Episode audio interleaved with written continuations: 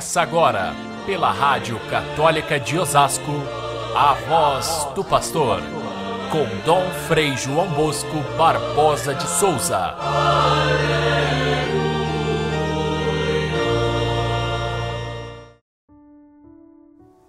Jesus levou consigo Pedro, Tiago e João e os fez subir a um lugar retirado ao alto de uma montanha. E lá ele foi transfigurado diante deles. Apareceram-lhes Elias e Moisés conversando com Jesus. Caríssimos irmãos e irmãs, ouvintes do nosso Evangelho de cada dia, encerramos mais uma semana da leitura do nosso Evangelho de São Marcos com esta cena maravilhosa muito significativa, importante dentro do conjunto dos evangelhos, repetida pelos demais evangelhos sinóticos, a transfiguração de Jesus no alto do Monte Tabor. Celebramos a festa da transfiguração em agosto, mas aqui a liturgia nos oferece esse texto da, da transfiguração para que a gente o coloque dentro da sequência dos outros textos que a gente vem lendo no Evangelho de São Marcos. E, e aí a gente vai perceber melhor qual o significado desse acontecimento, quais os símbolos que formam esse conjunto de mensagens que a festa da transfiguração, ou que a cena da transfiguração nos traz. Qual é a mensagem que Jesus quis passar aos seus discípulos escolhidos, o Pedro, o Tiago e o João, que subiram com ele ao Monte Tabor. E, sobretudo, qual a mensagem que ele passa para nós. Este, esta, este fato da transfiguração, nós o, o rezamos contemplando no Santo Rosário os mistérios da luz. E é um mistério que antecede aquele da Eucaristia, que é o, a coroação de todo esse, esse conjunto de manifestações de Deus em Jesus Cristo que formam esses mistérios da luz. É, nós vamos então ligar esse relato com os anteriores. Vamos subir com Pedro, Tiago e João até o alto do Monte Tabor Vamos contemplar essa cena tão maravilhosa, tão bonita, que parece que os apóstolos querem ficar permanentemente ali. E Pedro, um pouco assim, é, fora de si, ele diz: Senhor, é muito bom estarmos aqui. Vamos fazer três tendas: uma para ti, outra para Moisés e outra para Elias. A gente vê nesse texto da Transfiguração é, é, na verdade uma teofania, é uma manifestação divina, como muitas outras teofanias que aparecem na Bíblia, quando Deus se manifesta. E, sobretudo, a mais importante de todas no Antigo Testamento é a teofania do Senhor no Sinai, onde Moisés sobe a montanha e ali recebe as tábuas da lei. Moisés, o grande líder escolhido por Jesus, na verdade, ele é uma prefiguração daquilo que seria Jesus, muito maior do que Moisés. Moisés, naquele momento, sobretudo depois que, que o povo de Israel caiu na idolatria, Moisés, envergonhado, sobe até o Monte Sinai para pedir misericórdia a Deus pelo pecado do povo. E aí então ele tem um diálogo muito próximo com Deus, uma experiência muito clara da divindade e Moisés então cria coragem para dizer para Deus: Mostra-me a tua glória, mostra-me o teu rosto. E Deus lhe diz que ninguém pode ver a face de Deus sem morrer. E aí então Moisés se contenta com aquela visão de Deus assim atravessada, de costas, mas não consegue vê-lo face a face. Ele, o grande Moisés, que conversava com Deus como um amigo conversa com outro amigo. Jesus é maior do que Moisés. E ele nos oferece na, na, na transfiguração algo que Moisés não teve. Ele mostra aos discípulos, Pedro, Tiago e João, e mostra então para nós também a sua face gloriosa, a sua glória.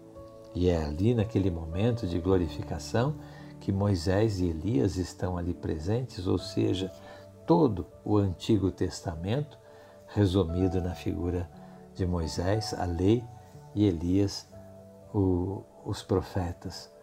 Toda a revelação do Antigo Testamento eh, se plenifica com a revelação da glória de Jesus Cristo diante dos três discípulos.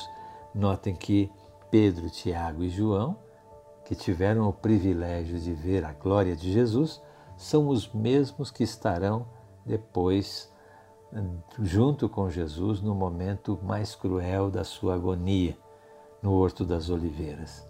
São os três.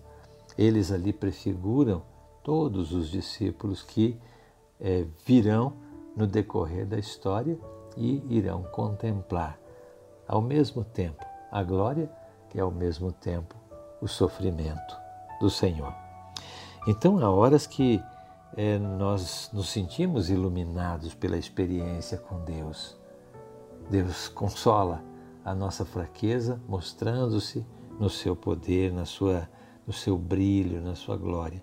Há outras horas em que ah, nós vemos, nos vemos diante do sofrimento. A fé parece que se abala, a escuridão, as incertezas fazem parte do caminho da fé e se alternam. Por isso também aqui nós vemos os mesmos apóstolos que vivem esse momento e vivem também aquele da agonia.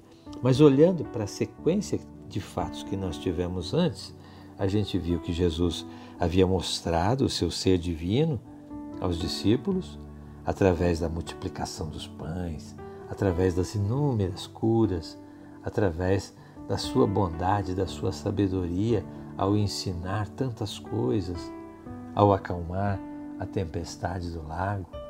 Ele tinha mostrado o seu poder divino de muitas maneiras, porém, a sua revelação maior como Messias se dá no momento em que Pedro é, responde a sua pergunta: Quem sou eu para vocês?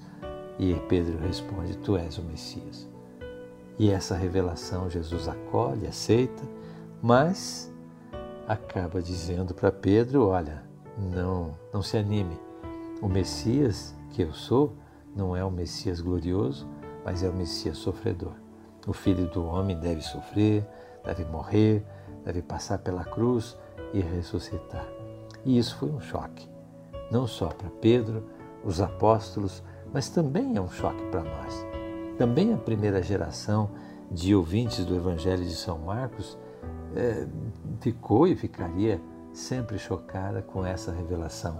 Mas ainda porque Jesus completa essa essa informa, essa revelação de que ele assim falava abertamente, é, quem quiser me seguir deve renunciar a si mesmo e abraçar a cruz. É esse o caminho do seguimento. Não existe outro. Não tem caminho de sucesso, não tem recompensa gorda, não tem conforto para aquele que me segue, porque a sua, o seu caminho, como o meu, vai ser a cruz.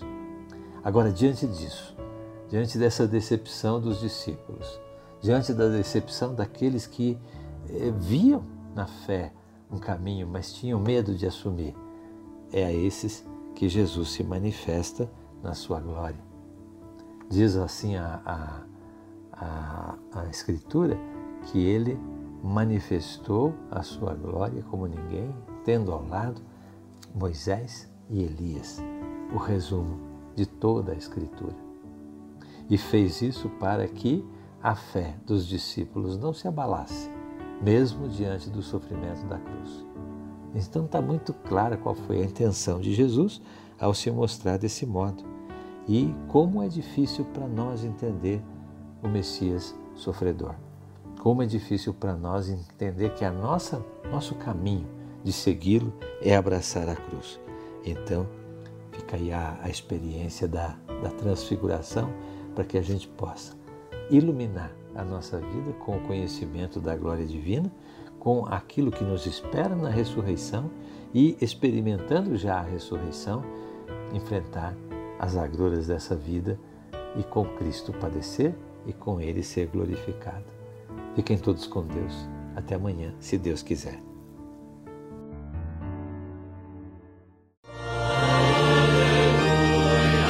Você ouviu pela Rádio Católica de Osasco a voz do pastor com Dom Frei João Bosco Barbosa de Souza.